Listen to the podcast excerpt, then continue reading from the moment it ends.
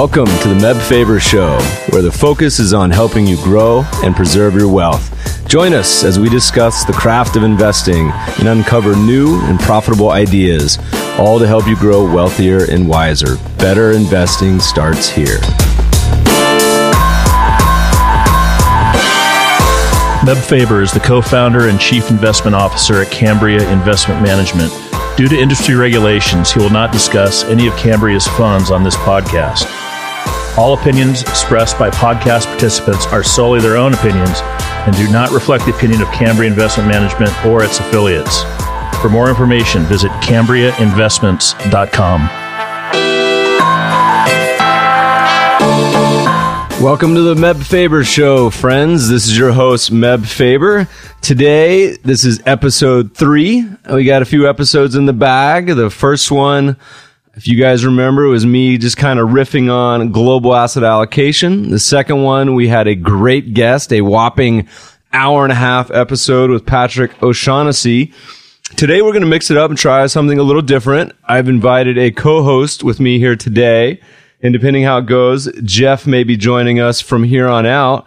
Quick intro. Jeff Remsburg joined our company in January, going along with the thread of our company being pretty diverse. We have a lawyer, a former venture capitalist. My background was in biotech. We have a civil engineer.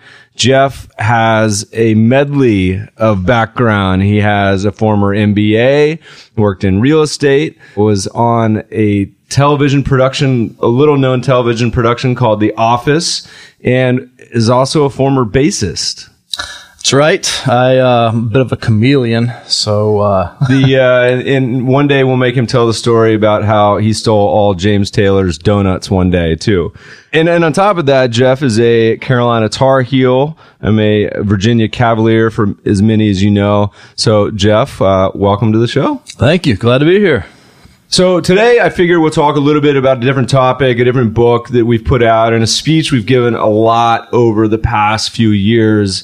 And that's a topic of global stock market valuations. And this is of interest to a lot of people as they think about markets, whether they're efficient, but particularly thinking about investments in the term of, is this a good time to be in stocks? Is it a better time to be in foreign stocks? Are there bubbles going on? Are there booms or busts? So I figure we'll go through this speech. Feel free to ask me any questions, interject at any point, and we'll go from there. Sound good? Sounds great.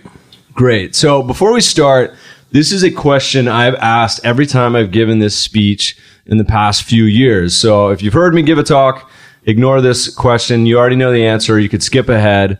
We pass around a piece of paper. If the room's too big, if there's more than a few hundred people, we don't do it, but we, we say, think about the answer to this question. And the question is, what percentage of your stock allocation is in the United States? This is, or if you live in Italy or somewhere else, consider your own home country. Ignore bonds, ignore REITs, ignore commodities. How much of your global stock allocation is in the US? I would have to say mine's around 90%. Okay. All right. Well, that's a reasonable answer. And we'll, we'll come back to uh, that later. But just think about that as we begin this talk. So, a little background. What we're talking about today is nothing new. The basis of this goes back over a hundred years.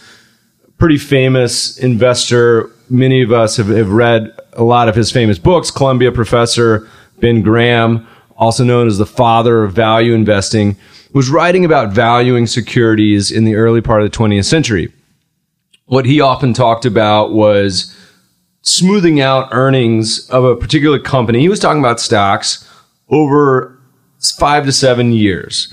So over that period to remove the impact of booms as well as busts, recessions, as well as expansions as a way to come up with a fundamental anchor to value that security. Just take a step back, take a 10,000 foot view. Well, almost at the end of the century, a, another famous professor, Robert Shiller, who is a recent Nobel laureate at Yale. He wrote some white papers in a, in a famous book, now a handful of books, but he said, let's apply this to the stock market as a whole.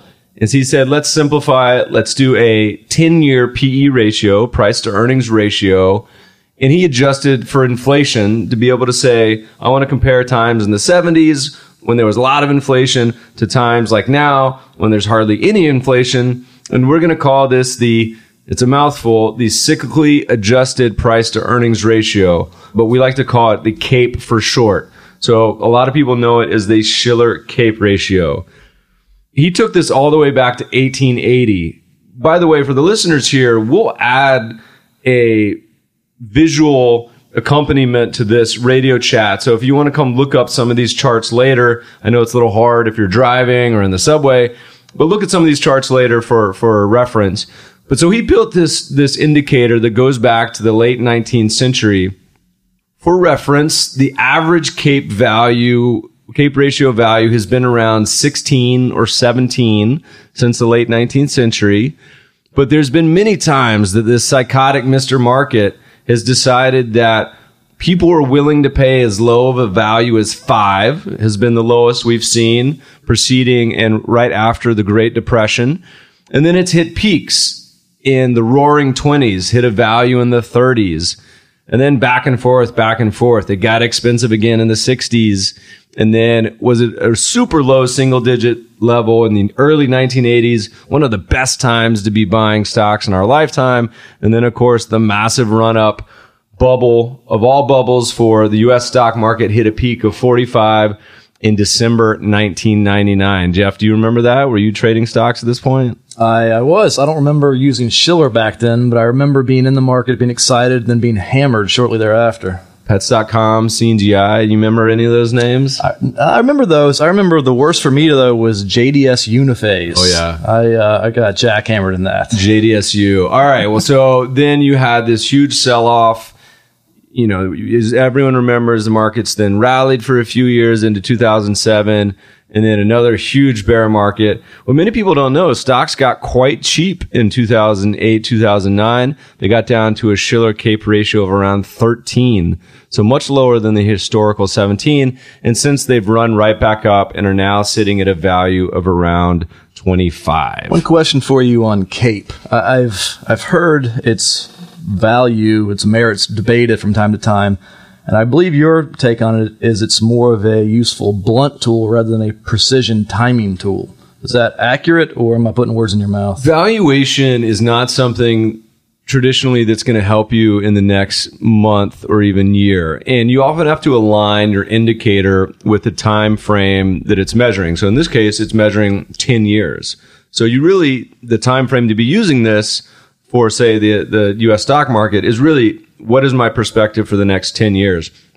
And so you can actually go back and look to the 1880s and say, how has this performed when it's traded at a value, say below 10, all the way up to in increasing buckets, 10 to 15, 15 to 20, 20 to 25 and above 25. We call those quintiles.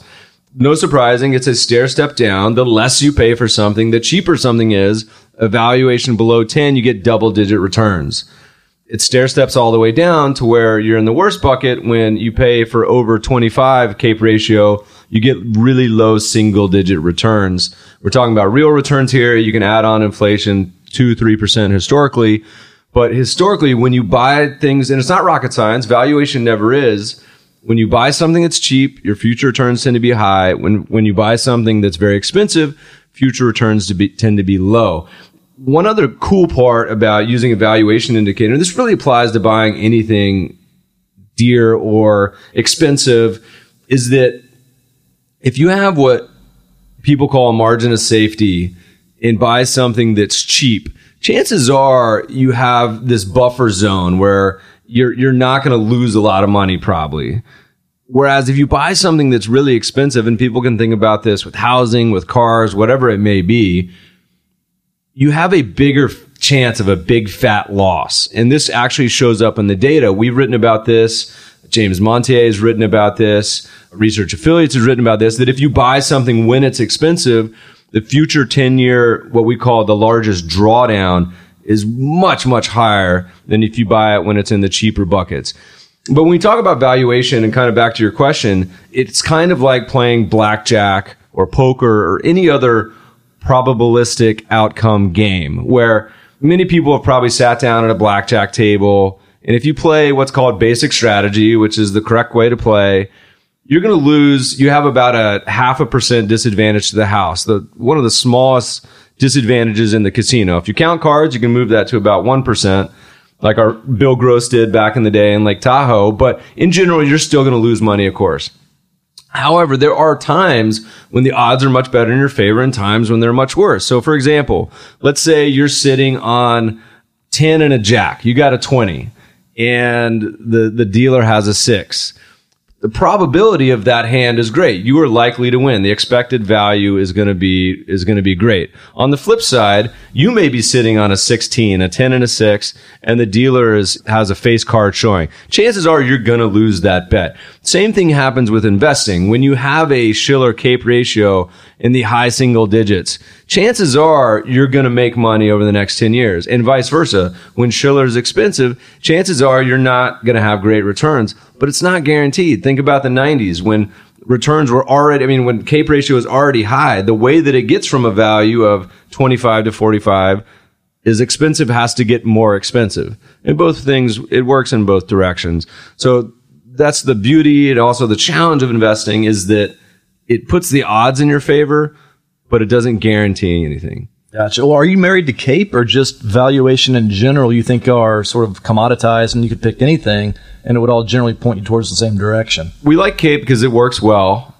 Again, if you have a market, every valuation indicator should be on the same side. They don't have to say the same thing, but when something's really expensive or really cheap, they should all agree. So, for example, CAPE says U.S. stock market expensive. Future returns nominal should be about 4% a year. So not terrible. It's not a bubble right now, but, but not great. Much less than historical, roughly 10% we've, we've come to expect at 6.5% real. So this, this 4% return, not great. However, there's other indicators. So let's look at one of my favorites. This is a Ned Davis chart where it looks at the median price to sales ratio in the S&P 500. So that's the middle stock in the S&P 500, number 250. It's trading at a price to sales right now of 2. The average over time is not even 1. It's around 0.9 all the way back to the 1960s, okay? So it's double what it should be. It's the highest it's ever been. That's not a good sign when you have evaluation indicators. It's, it's the highest it's ever been. And so you got to remember that, that each bear market and bull market and market in general has different characteristics. The late 90s was a market cap bubble, meaning the biggest stuff was what was really expensive, the Cisco's of the world. Whereas now you have the entire market has just shifted up. The expensive stuff's not terrible, but just everything is more expensive as, as the Fed has pushed people into these risk assets. But again, this indicator would have said stocks were cheap in 2008 and 2009. It would have said stocks were cheap in the late, the early 1980s. So you want the indicator to be right at the big inflection points. But there's another one that doesn't even use valuation. The anonymous blogger Jesse Livermore talks about this what percentage of households have in US stocks? Again, you can take this back to the 50s.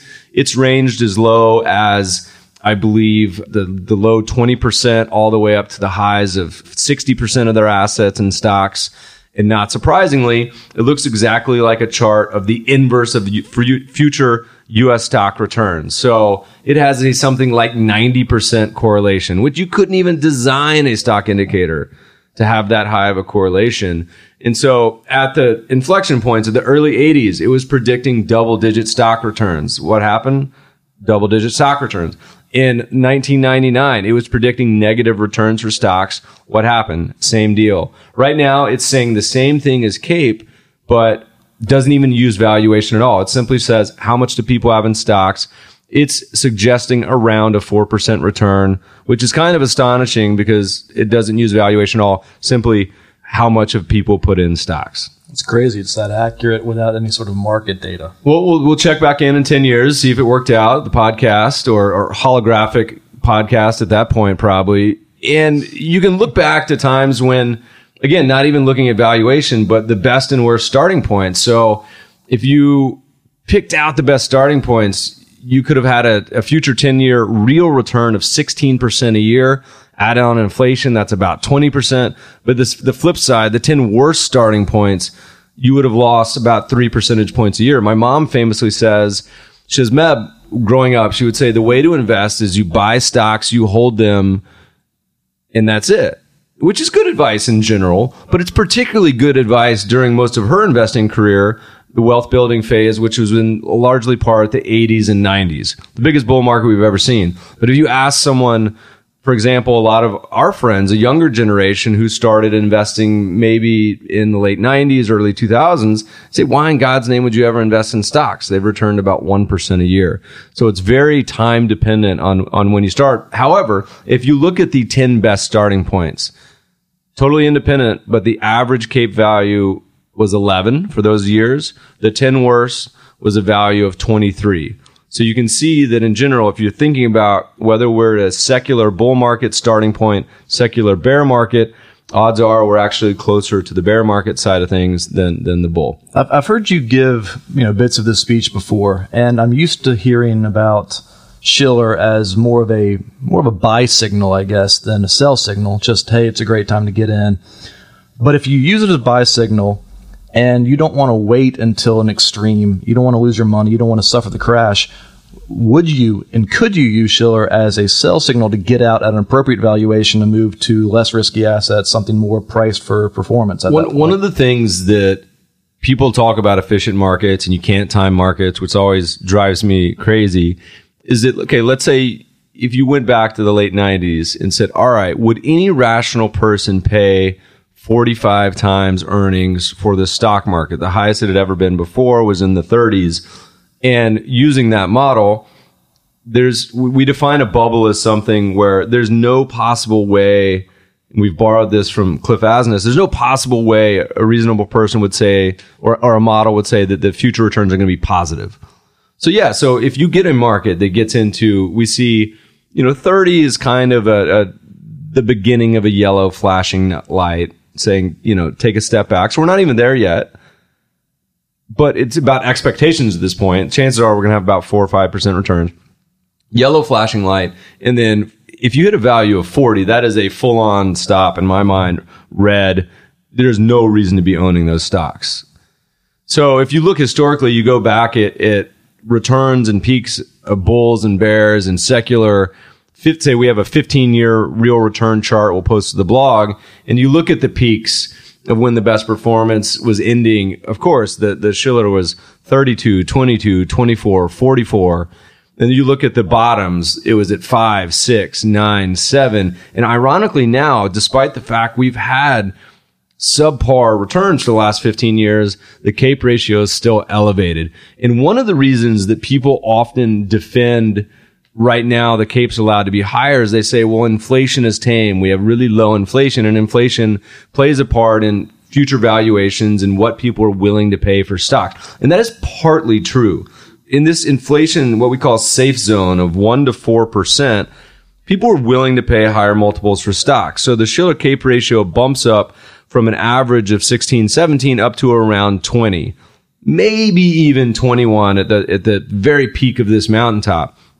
However, the Shiller value also craters once you get above to about a 3% inflation or 4% inflation, people are willing to pay much less for stocks. The future is much less certain. And certainly when you get up above 5% and then 10%, they want to pay way less. And then the same thing is true also for deflation on the other side. Assuming reasonable inflation for a minute, how would you use Shiller to help you know whether or not the market is attractively priced. Because if you look back at the 90s, for instance, I believe Shiller would have had you out for much of that decade. You would have missed a lot of good returns. So where's really the line in the sand? This is a topic that I think people often get wrong or mis- misapply. So if you buy something, a stock, a stock market, a car, whatever, let's say you paid an expensive price antique car, whatever it may be, a house. Most people can relate to this back in 07, probably now where we live in, in LA, it's, it's going a little crazy again. And let's say you buy a house for a million dollars. Someone comes along and pays one and a half million for that house. Just because you bought an expensive asset and it went up doesn't mean it was a good bet. And you can think about this in terms of the casino too. How many people have you seen go in, put money on a number in roulette and win? That's not a good bet. You will lose all your money if you play that long enough. And the same thing applies with stocks. So let's say you went back to the 90s. And I often tell a buddy, uh, one of my blogger buddies, uses this example a lot as a, as a thing that they hate about Cape. And I say, look, yes, Cape got expensive in the, in the 90s. I think it's mid early 90s. Let's, let's call it a value around 20, 25, whatever it may be and you would have been out of stocks since then, and that's a good thing. And they say, "What? You're crazy. What are you talking about? You've missed 500% returns or whatever it is." And I say, "Yeah, but like if you moved out of stocks and simply put your money in bonds, 10-year US bonds, you would have ended up in almost the same place." And you would have also have avoided two major bear markets in stocks that would have lost you half your money at some point. So behaviorally, had you been able to sit through that, you would have been much happier in bonds. We'll come back to this in a little bit, this topic, but simply because a market's expensive and gets more expensive doesn't mean it's a good re- reason to own it. And by definition, they have to, for the multiple to expand, the P in the PE, it has to get to, for to get to bubble territory, it has to appreciate. So we'll come back to that in a minute. It's a good, it's a good question, but we'll, we'll come back in a minute. That is challenging to sit by and not do anything while you see friends and neighbors making hell of a lot of money. Even worse, if maybe you are handling money for clients and they all see people and putting pressure on you to to take part in all those games. Well, sure. So you probably would have been fired long before you would have had the, the, the chance to say, I told you so, which is the big problem about that. Uh, but, but the beauty of this now is that it gives people, advisors, investors, something to anchor to. So whereas before you're watching CNBC, reading the journal, talking to your buddies, you say, are stocks expensive or the Fed this or that? And you really have no idea how to judge it. And by the way, listeners, you have to distinguish when you're listening to the media. For example, they'll talk about PE ratios. They may talk about trailing PE ratios, forward estimated PE ratios, which by the way work more poorly than the CAPE ratio does, or you may be talking about CAPE ratio, and you have to compare it to the time frame that you're measuring. And a lot of them have different average values. So a CAPE ratio of 15 means something totally different than a one year PE ratio of 15 and a forward expected of 15. So you, you have to have a little perspective. And particularly also a lot of people will talk about valuation and only take it back to say 1990. Well, that's not a reasonable period because it encompasses a massive, the biggest bubble we've ever seen. So really you need more perspective. At least take it back to the 50s, if not all the way back to 1900. I was uh, just out of college. I was interning for a short period at Merrill Lynch, and this is just before the uh, explosion. I guess it was maybe 98 or 99. And I remember the guy I was working for used to say, he always used to use uh, forward PEs that were based upon these, you know, expected earnings that were massive, especially in these tech companies yeah, I didn't really know much about it, but I had enough of a sense to think that was potentially a little misleading. But he used to say, this is the new economy. Everything you've known in the past is gone. This is all going to stick around. It won't go anywhere. Tech is here to stay. The old brick and mortar companies are gone. You have to use forward PE. Eyeballs and clicks. And then, then it all erupted. Yeah, the, the, the, new eyeballs and clicks would be what? Drones and, in VR, uh, self driving cars, robots. Who knows? All right. So we often say, look, this is a little depressing. Stocks are going to be 4% ish. A lot of people don't like to hear that. What about bonds? Well, bonds is the easiest asset class in the world to forecast because the one point, what is 7% yield right now? That's pretty much what you're going to get over the next 10 years in treasuries. And so the, uh, the, the returns are super easy to forecast. You say, all right, 1.7% in bonds and let's round up and just be super nice 5% in US stocks. No combination of those two, even if you added them together, would get you to an 8% return, particularly that most pension funds expect. So you have a very poor opportunity set. The good news is, like going to the casino, no one says that you have to bet. No one says that you have to play. We say stocks are expensive, bonds yield nothing. What can you do? Well, we went, we were the first to do this to my knowledge. We went and built CAPE ratios for every country in the world, foreign, developed, and emerging. It's about 45 countries. A lot of them don't have history going all the way back to 1880 like the US does, but many of the developed world, you can get back to the 70s. Some countries like UK, you could take back even, even farther. They add on every, every year more and more. A number of databases will take this back with other variables, but with CAPE, we can take it back pretty much to, to around 1980. And what we found is a couple things. One, in general, stocks move together, right? It's a globalized world. It's the same asset class. So they move up and down together. There's a high correlation. It's becoming more highly correlated over time. But at time, you notice big differences in any given year between some that are trading at really high valuations and some that are trading at, at really low ones. There's almost always a crisis going on and almost always a bubble going on. So if you look back to say 2007, 2006, you may have remembered the acronym BRIC. Brazil, Russia, India, China, and people were hugely promoting those countries. They were the new growth engine. Well, China and India were trading in CAPE ratios in the 40s and 60s. Why have they had terrible returns since then? That's one of the main reasons. Those were both just pure bubbles. But that's nothing compared to the biggest bubble we've ever seen, which was, of course, Japan. The older listeners of this podcast could remember Japan in the 80s. So Japan was taking over the world. Every magazine article, every book was about the Japanese business model. They were buying up all sorts of U.S. real estate. I think the Rockefeller Center. There's talk of the, the land under the Imperial Palace in Tokyo was worth more than the state of California. All these things you see during a bubble. And Japan has hit the highest level of any country in our database, which was almost 100. I think it was 95 in the late 1980s.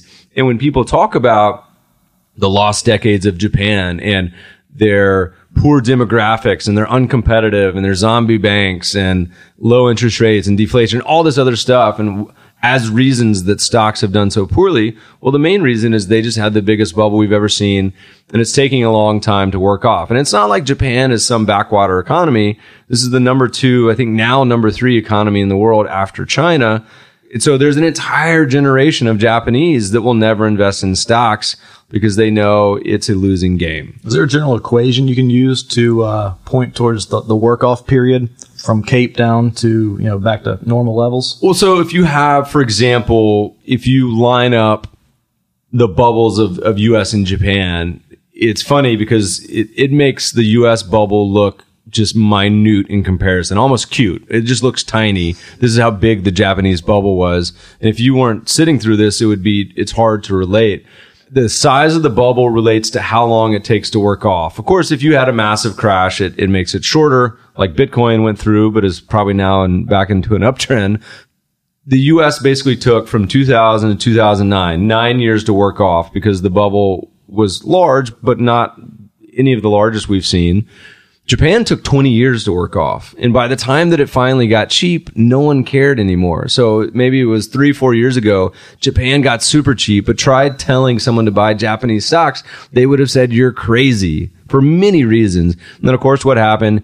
Japan's the best performing stock market in the world a few years ago. You rinse repeat. It happens over and over again. So if you look at foreign countries and CAPE ratios, you find it works just the same as it does in the US you buy the cheap stuff, it has the best performance. You buy the most expensive stuff, it has the worst performance. The good news is foreign developed is trading at a pretty reasonable valuation. Foreign emerging is super cheap. It's in the low teens right now. So those are much higher expected returns, high single digits, real returns compared to the US, which is low single digits. And then if you went back and we talk about this in our book, Global Value, and you sorted countries by valuation and you invested in the cheapest 25% of countries versus the most expensive 25%, it's no surprise, but that outperforms buy and hold by quite a bit. And obviously, the worst thing you could do is invest in the expensive stuff that underperforms buy and hold of the countries. And we often say this to people is that it's not just about buying the cheap stuff. It's also about buying uh, avoiding the most expensive. So a value approach is not just about buying the cheap countries, but avoiding the China's and India's in 2006, 7, 8, as well as Japan during the entire 1990s and 2000s. Where are we at right now with country from yesterday's news, Greece? Okay, I'm, I'm going to hold off on that for about one minute. We'll come back to this in a second when we talked about all the countries in general. Or we can even go to it now. So if you look at the where the world looks right now. US is 25. Foreign developed, let's call it, I think 16, 17. Foreign emerging, maybe 13 ish. The cheapest bucket of countries is around nine. which is one of the lowest we've ever seen going back to certainly 08, 09, as well as the early 1980s. The cheapest country in the world, you want to guess? Argentina. Well, Argentina is technically a frontier market, although we stopped. We used to look at that one. We used to calculate it. It's, it's guaranteed to be low. They're they're have, they've been having some monster returns. I was reading over breakfast this morning that I think Zulauf was saying that he expected the Argentine peso to be the best investment over the next 12 months. So I, I'm assuming they're low. I'll follow up. We'll post it on the blog. I imagine they're low single digits. I'll give you one more guess and I'll just tell everyone the answer. Yeah, go for it. All right. Russia is currently our number one. We did an article in January talking about the cheapest country in the world and global valuations. We'll link to it in the show notes. And at that time, it was Brazil. One of the things that we do in our, so Kate, well, I'll read off a few. Russia's at I five. thought Russia had been rising recently. Yeah, but they've they've also they've round tripped a little bit. They've come ah. back down. So Russia's at five, Brazil's at eight, Poland nine, Czech Republic nine, Turkey ten, Egypt ten, Hungary, Portugal, and Spain all about eleven, and it, there's about ten more around eleven and twelve. That list that I just read. Hope if you're listening this over lunch or right after lunch, I apologize because this is one of the reasons this strategy works or value investing works. No one wants to get off this podcast, call up their broker, pull up E-Trade and buy Russia and Brazil and Egypt and Turkey. The news flow there is terrible. And it's a little better now than it was, say, a year ago.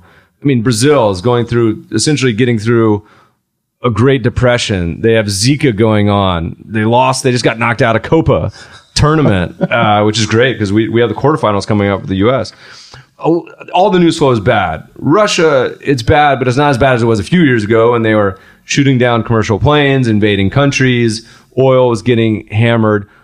All the bad things, but the names change. So you, you, always on the cheap side, you almost always have terrible news flow. So practically speaking, though, uh, what do you do? Just hold your nose and do it regardless, or is there ever a time in which you're tempted to say this time it is different? So the way the approach we recommend is buying a basket of the cheapest countries. So let's call it the the quartile, twenty five percent. So out of forty five countries, we have a fund that does this, but goes and buys the eleven or twelve cheapest countries. So you diversify. You never just put all your money in Russia or Brazil because they can always things can always get worse. If you look at a chart of countries and the PE ratios versus their current drawdown, meaning how much is that stock market down, you find a very high correlation because the P and the PE ratio is the price. So when the price of a country or stock market has gone down 50, 60, 80%, it makes the PE ratio usually really cheap because simply the price has gone down. And so mm-hmm. investing in these cheap countries means you're often buying basket of stuff that's down 50 to 90%. There's a famous investing joke that goes, what do you call something down 90%? That's something that was down 80% and then gets cut in half again.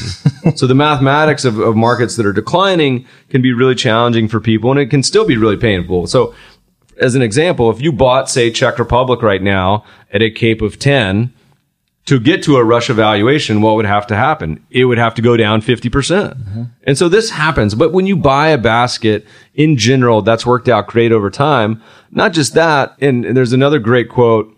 I think it's from Mark Yusko. We'll have him on the show in these days where he says, investing is the only business when, when things go on sale, everyone runs out of the store.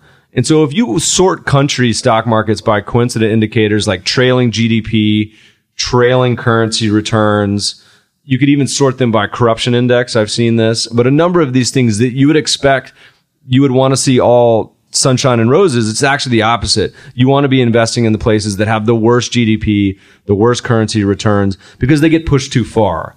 At some point, you have to be able to distance, you know, is, is this basket too cheap? So on the flip side, we have countries that are all hitting new highs. The US is at 25. There's only two more expensive currently, Ireland and Denmark. Denmark's a little funky because it's it's got a large chunk of the index and, a few stocks, one healthcare stock in particular. Japan's up there, Mexico, Philippines, and Switzerland are all above 20. But again, none of those valuations are terrible. Those are fairly reasonable.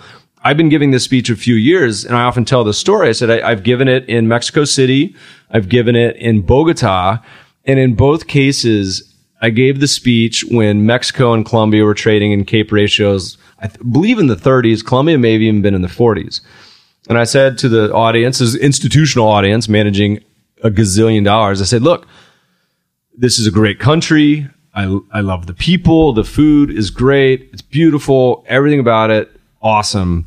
But just FYI, your stock market is one of the most expensive in the world. Historically, that means the odds are not in your favor. And of course, I was very unpopular. And so in the breakout, these guys that were managing literally just billions of dollars, they say, Meb, you don't understand. Every month, pension funds put 10 billion into the stock market, whatever the number was. I don't remember. Put all this money in the stock market and it's constant.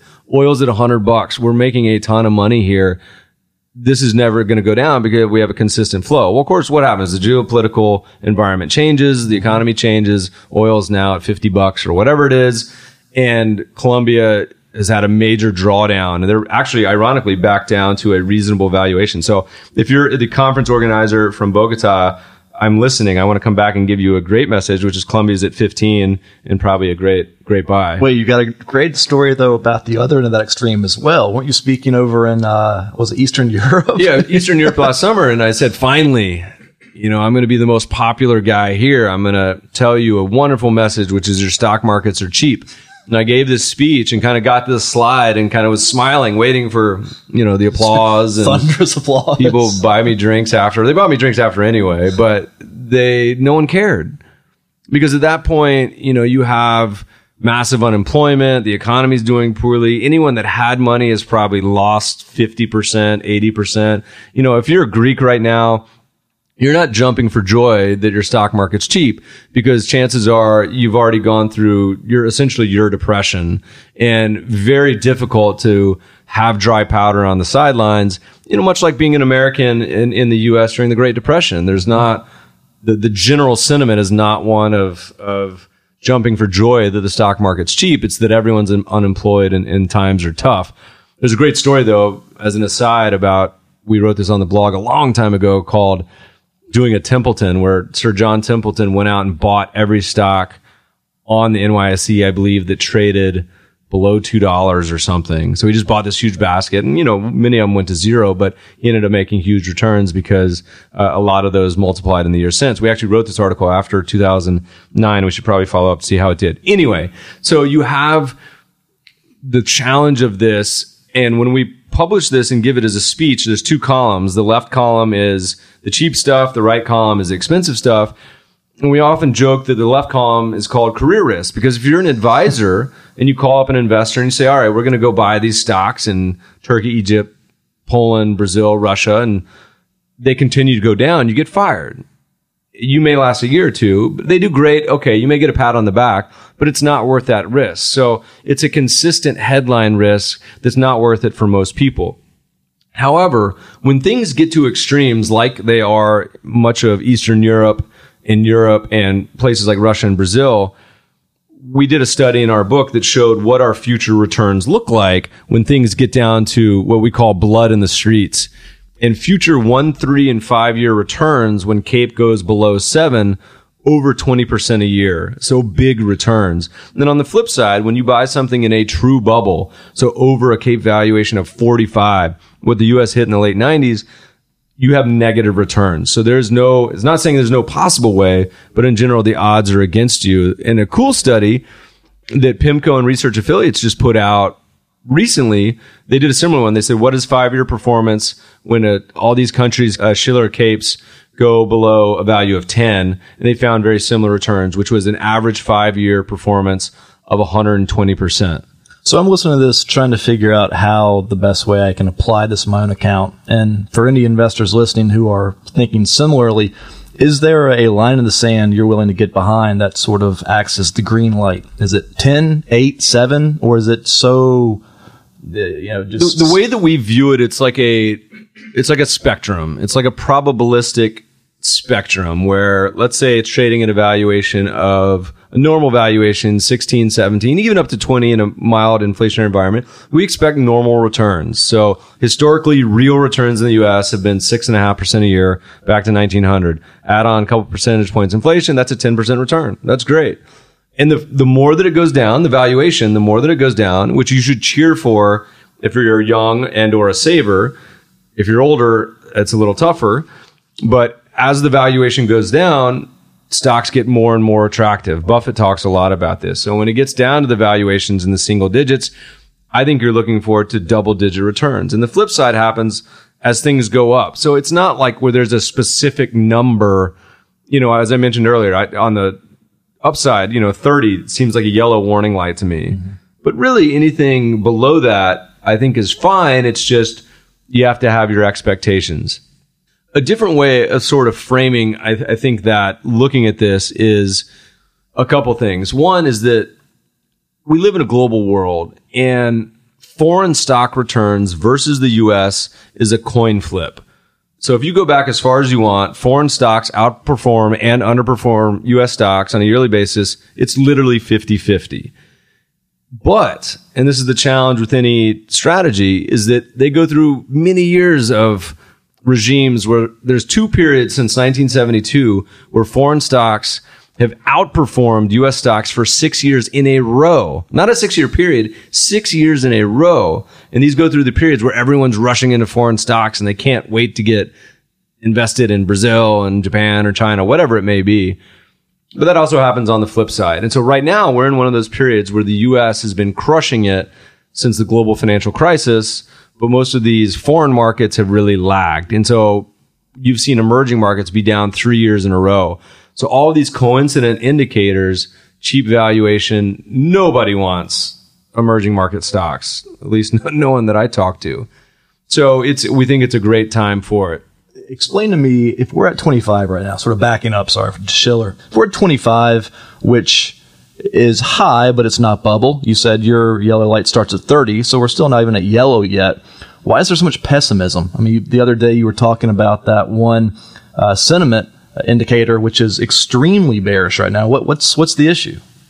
I think part of that is if you look at the environment since 08, and, and if someone also had been investing in 2000, there's a lot of trauma involved with bear markets. I think, I think most advisors and investors don't put enough importance on the actual literal physical pain of losing money going through those bear markets. And so often portfolios, while the mathematics would say you should have all your money in stocks, that's usually not the best portfolio because people have to live through those times and often behave very poorly afterwards. And so when you have things when, you know, right now where you've had this seven year, eight year bull market in US stocks since the financial crisis, and I think people have a general understanding that stocks are expensive, but they don't know what else to do. And so they look around and they say bonds yield nothing. Real estate's gone bananas again. I don't know what to do with my money. So people end up doing crazier and crazier things. We'll talk about Bitcoin in another episode probably, but you know, so they get pushed into more out to the spectrum of risk type of assets and it has a lot of unintended consequences. We've talked a lot about how dividends are our least favorite asset class because so much money has flowed into dividend stocks, completely changing the characteristics of high yielders to now being one of the most expensive asset classes out there. Again, we'll save that for probably another podcast. We're getting a little off topic here, but in general, I think that the sentiment is people are just nervous and, and they don't really know what to do. Okay. All right. So if we're sort of running on a little bit, let me try to boil everything down here. What does all of this really mean for the average investor? You know, how do you distill it down? There's a few levels of steps, okay, and an increasing level or decreasing level of importance. So the first one is the most important. So when I asked you that question earlier and said, what percentage of your asset, of your stock allocation do you have in the US? You said 90, 95. Every time I've given that speech, the average is right around 70. I think it's been as low as 65 and as high as it's been in the high 80s. I think maybe even 90 before but it's almost always around 70. And that's what we call home country bias, meaning if you look at the global market cap portfolio of all stocks around the world, the Vanguard definition of the global index, only half is in the US and other half is in the rest of the world. And this usually surprises people they think that the US is the biggest economy, which it is, the biggest stock market, which it is, but it's only about half. So by definition, you should start out with half in the US, but no one ever does. one of the reasons is because it, it feels comfortable to have US assets. It's what you know. People use Google. They may, you know, use IBM, whatever the products are, Apple they're familiar with, but it's usually a very terrible thing to do. You know, the same reason I'm a Broncos fan, you're a, a Tar Heels fan, is that's the home bias. But it happens everywhere. It happens in Italy. It happens in the UK. Some of the worst offenders are in Asia. They put the most in their own markets. It's even more insidious in those countries because while they may put 70% in their own country or region, their markets are even much smaller. So they may only be 5% of world market cap, but they put 70% in Italy. And in general, that concentration, while it can work out, is usually a pretty bad idea. One of the things we talk a lot about, so that, that's the market cap portfolio. And market cap investing is, is really problematic. And this is a perfect time, perfect example because the US is the most expensive country in the world. What are you putting most of the assets in a global portfolio in? The US. So a value investor, and you could implement this through any sort of value fund, whether it's global value fund, foreign value fund, starts to tilt you away from this market cap portfolio. There's a great chart from Ned Davis that shows US stock market going back to whatever the 70s and had you invested in the largest company in the US stock market at the time, how would that have performed? And it would have been a terrible strategy. So, you know, Apple was recently the largest. Now I think it's Google Alphabet. But familiar names, uh, probably, what are some other big ones? Exxon. I think Cisco is in there. GE, IBM, Microsoft. Research affiliates have done some research where they showed that the average the largest market cap company in the US is underperformed by about three percentage points a year. And this also applies to every sector. The largest stock in each sector underperforms by about three percentage points a year. One of the reasons why is it's simply capitalism, you know, the creative destruction of the markets. People look at the iPhone and they say, wow, you're making billions of dollars off this really cool product. Why don't we do that too? And so they chip away and you have this and that, that's a beauty of the system. But but market cap weighting is is it is the market. It is the definition of the market. But if aliens came down to earth or someone said hey i'm going to design an ideal investing process no one would ever say let's just invest based on on size, which is simply price times the number of shares outstanding. It literally makes no sense.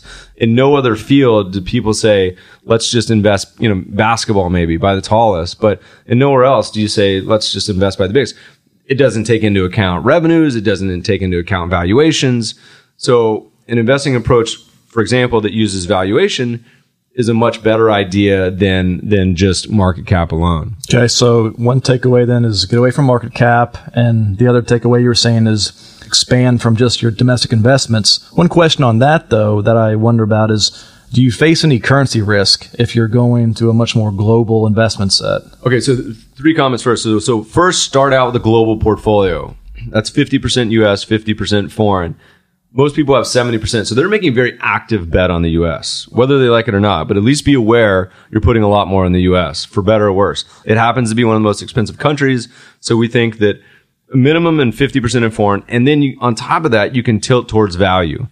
Now that's going to put you in a lot of places you're not comfortable with, but that's what I think you want to be doing. So it, those are in order. The last being, if you really want strong returns, I think you want to concentrate in the cheapest countries.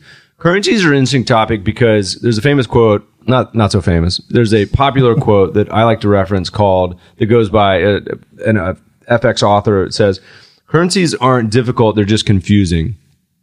And so real currency returns are actually stable over time, meaning currencies across borders adjust for inflation. So hypothetically, let's say we had 0% inflation in the US and Russia has 10% inflation.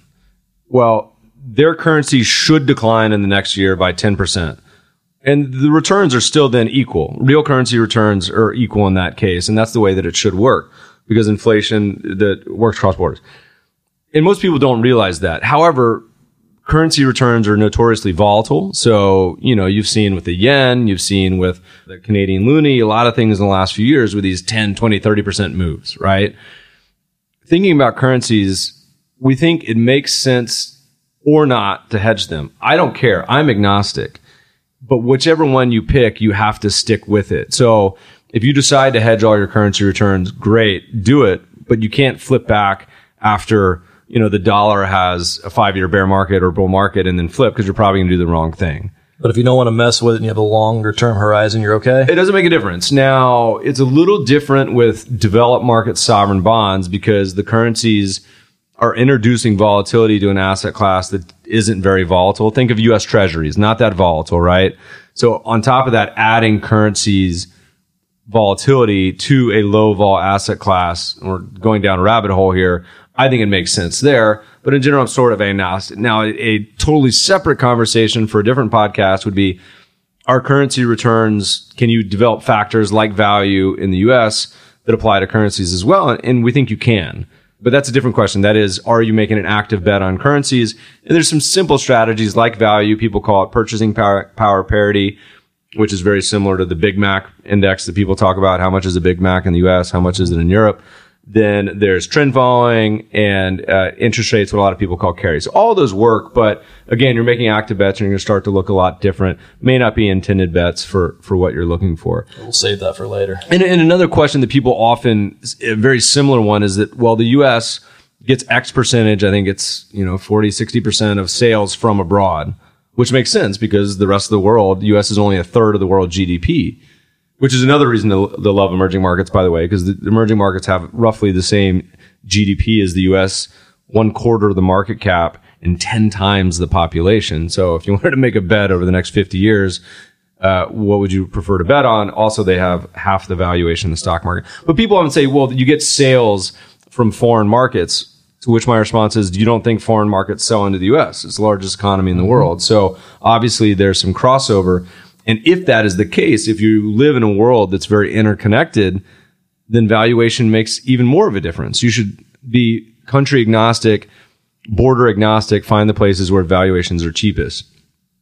And so this brings us back to when we were talking earlier about, hey, when stocks were expensive in the 90s, you know, you, you had you been out of stocks, I say that would have been a great thing but you don't live in a world of just US stocks or US bonds. That's the choice. You could have also said, instead of US stocks or bonds, I'm going to invest in the cheapest countries in the world. And that would have been a vastly better choice than just the US opportunity set. we often say there's no limiting factor to what you can invest in. You can do baseball cards, comic books, classic cars, put your money under the mattress, but there's no reason to just be limited to two U.S. stocks and bonds. So I'm going to kind of wind down here unless you have any more questions on this topic. Well, I'll, I'll kind of put you on the spot. One last question for uh, investors. Top three countries you kind of would look at right now.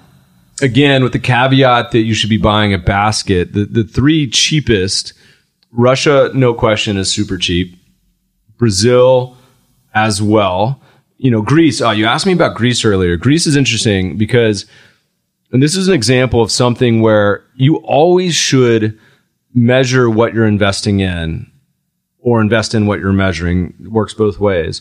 Greece is one of the smallest stock markets in the, the developed and emerging market universe. Applying the CAPE ratio, you need to be very careful on exactly which index you're looking at. So MSCI calculates a few different variants of this index. And this is also one reason we don't just use one variable like CAPE is that depending on which index you look at, Greece has a CAPE ratio of either two or like 70. The way we've always run our funds and strategies, we say, all right, we're not just in for the wonks out there. This is the MSCI investable market indices and regular market indices. We're not going to go down there right now, but this is why we use multiple valuation indicators. So we calculate 10 year cyclically adjusted, not just PE ratios, but dividends, cash flow, and book. And so now on CAPE, Greece may be ranking a high valuation on earnings. It's still really cheap on the other one. So it still ends up in the cheap bucket despite one, one factor being wonky. So I would still invest in Greece. It's even more timely now because it seems to be entering an uptrend. Mm-hmm. And on top of that, what was it? Hillary Clinton's son-in-law just shut down his Greek hedge fund because it was down like 80%. So you see these coincident indicators that make you happy to be investing in countries like this. Kind of the worst places in the world basically is where I want to be investing. Russia, Brazil, Greece, and almost all of Eastern Europe as well. Fair enough. So we're going to wind it down. As in every episode, we're going to ask a question and we're going to force Jeff into doing this as well. What do you find useful, beautiful, or downright magical? And we've had some interesting responses so far. I've had my original was Dashlane, and then Patrick came on and, and suggested an axe of all things. Jeff, you uh, you have something for us? Uh, something I have to do a lot, and you know, my job here is is a lot of researching and trying to download various reports and looking into uh, all sorts of different data information. And a lot of it uh, requires email addresses. They want to capture data on you, but I'm not always wanting to give out my email address. So a site I've used several times is fakemailgenerator.com, which uh, actually will spit you out a fake email address, which you can put into whatever site you're at and any mail that goes to that email address will immediately go to you at that site. So you never have to break out any uh, email addresses or anything. You'll get whatever uh, whatever they're sending, um, hassle free. It sounds incredibly shady. All right, well, uh, to those hiding out in Chile from the U.S. government, there you go.